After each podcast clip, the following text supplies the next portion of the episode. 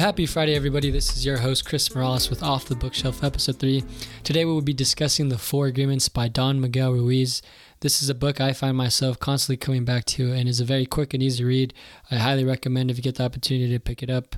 Um, there's a lot you can take from it and implement into your life.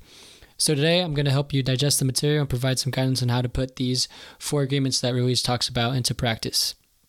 So the basis of the book comes from this ancient Toltec knowledge, which is a way of life passed down for many generations. Ruiz begins the novel with the story of the smoky mirror. Smoky Mirror is a human on the quest to find more out of life. He came to this realization in which he was able to see himself in every living thing, from the stars to other human beings. Everyone around him noticed this change, and he was free of judgment and just radiating energy, just full of life. However, no one understood how they can make this change for themselves. And Smoky Mirror discovers that everyone is a mirror and has the potential to see themselves in everything. But what's preventing them from that potential is this fog or smoke that's in between that mirror. And then for me, I feel like that fog or smoke represents the barrier we put up between ourselves and other people. This could be any fear, doubt, insecurities, or traumas that we are dealing with. You know, we're kind of stuck in this dream. And I think John Legend says it best with this quote Living is easy with eyes closed, misunderstanding all you see. So, how do we get out of this dream state and maximize our potential of living a fulfilling life? So, as children, we don't have the opportunity to choose our beliefs. We learn what is right versus what is wrong, what is normal versus what is weird, what is beautiful versus what is ugly. And as we begin to come into these agreements with these beliefs, we store that information for future use and future decisions. And this process of human domestication, which Ruiz calls it, forces us to live a life through a specific lens we are told how to live constantly by our parents, from our peers, from school, from television, and to social media. We begin to pretend to please others just and just become a copy of what others would want to see. We develop this thing called the Book of Law, which Ruiz puts it, which is a belief system that controls our lives. It's kind of like a set of rules for our lives and guides our decisions. And we come to these agreements within this book of law, and whenever someone or something challenges those beliefs, we feel threatened or unsafe. We then begin to punish ourselves constantly for not living up to those beliefs. I know I fall victim of this. How many of you or remind others of mistakes that they've made? You know, we let it eat at us, beat ourselves up for it, focus on the negatives in people. And we as humans just have such a powerful memory that it kind of haunts us if we just let it drain us of this emotional energy. So Ruiz talks about how fear, suffering, and this emotional drainage controls this dream state that we're in. He equates this dream to living in hell. It's chaotic, a place of punishment, and contains all those aspects previously mentioned. Everyone is on the search for truth, justice, and beauty in life.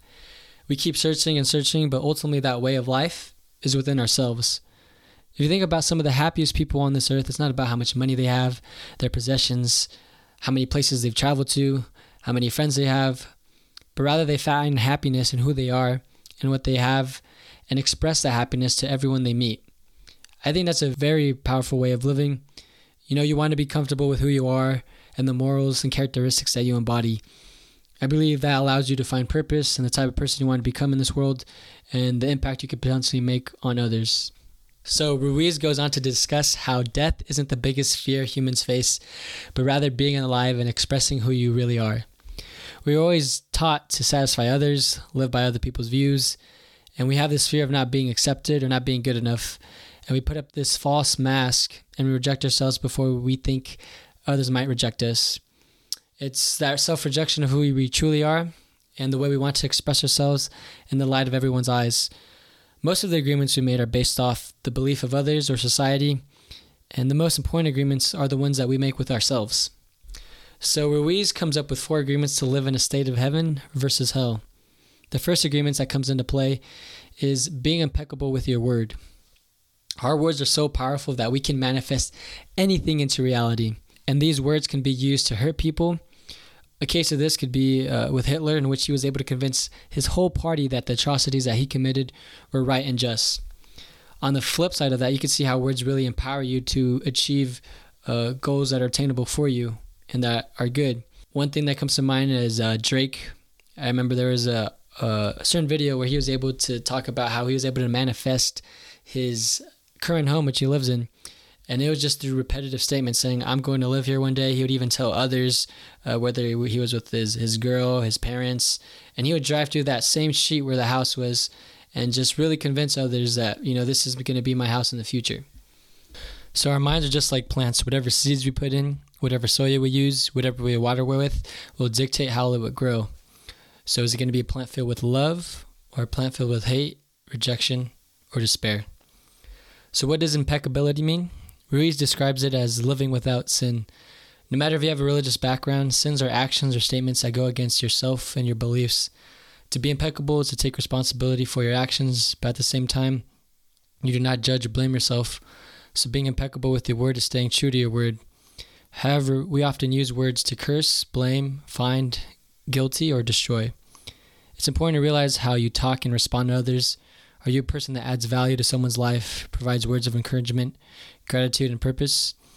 Or are you someone that talks down on others and verbally abuses them?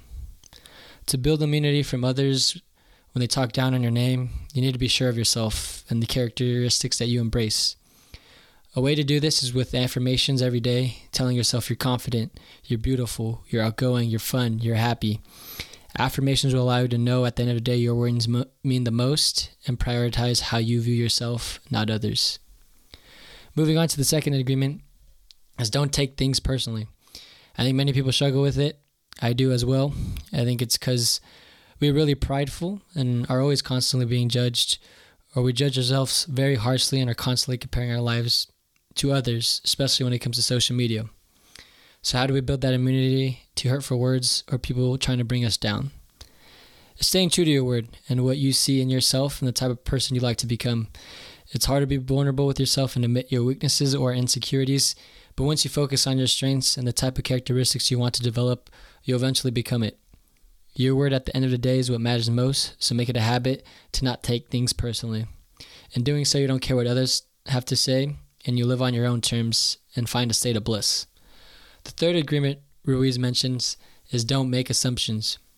The problem with assumptions is that we come to agreements with them before we even have a chance to validate that belief and ensure it's true.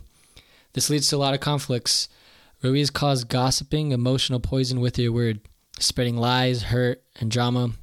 And just like a wildfire, it spreads, and that word could be further twisted, damaging a person's reputation and defamation of character. That's why it's always important to ask for clarifications or just keep things to yourself. Usually, when people open up to you, it's because they trust you with that information. Making assumptions is one of the key reasons why many relationships fail. Often, we make assumptions about what our partners want and what they feel. In addition, we have different viewpoints on love and how we experience that love.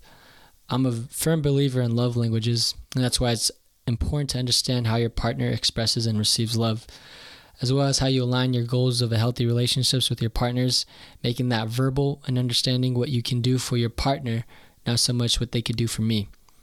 It's all about having clear communication. Uh, another problem with assumptions is within ourselves. We reject ourselves before others may or may not reject us. We think they'll judge us in the same context that we judge ourselves and close off ourselves before people really have a chance to get to know who we truly are. The fourth agreement that Ruiz talks about is always do your best. Ruiz tells the story of a master and a monk who wants to transcend his suffering. He tells the master how long will it take him to transcend if he meditates for four hours a day. The master replied, around 10 years. The monk then said, Okay, what if I meditate for eight hours a day? How long will it take then? The master then replied, uh, Eight hours a day would take 20 years. The monk was shocked. Why will it take longer to, tra- to transcend if I meditate more? The master replied, You're not here to sacrifice your joy or your life. You are here to live, to be happy, and to love. If you could do your best in two hours of meditation, but you spend eight hours instead, you only grow tired, miss the point, and won't enjoy your life. Do your best, and perhaps you will learn that no matter how long you meditate, you can live, love, and be happy. So that's a really important and powerful quote because by living and doing your best, you're going to be more productive. You're going to treat yourself right. You're going to be doing what's best for your family, your community, and everything you interact with. Doing your best allows freedom. Uh, you no longer care what others think of you or your work. The only opinion that matters is your own.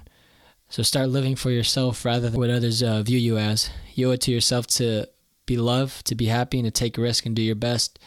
You may not always stay true to these four agreements that Ruiz mentions, but as long as you know you did your best at the end of the day to stay committed and challenge yourself, then that's okay. Everything takes time and repetition to becomes second nature. So are you ready to let go of those past agreements filled with doubt and fear? Are you ready to live a life where you're free to be yourself and build upon that belief that you don't need others to justify your existence and be rid of that inner conflict and show the world what you're made of? and make your presence felt. It's possible to find that state of bliss. Ruiz ends it with this quote It's possible to change your agreements and dream a different dream. Just like suffering, happiness is a choice to live in hell or to live in heaven. Your choice. All right. Thank you, everyone who gave this podcast a listen. I truly appreciate the support, the shares, the feedback. My goal for these podcasts is if I could just make an impact on one person for the day, then I'm satisfied. It's not about the streams or the likes. It's something I generally enjoy doing. I hope you can all implement these four agreements into your life, pick up the book, and uh, maybe even make some new agreements for uh, you to follow. Tell a friend, have them written down so you're reminded every day to commit to them. I wish you all nothing but happiness and success. This is Chris signing off for Off the Bookshelf. Till next time.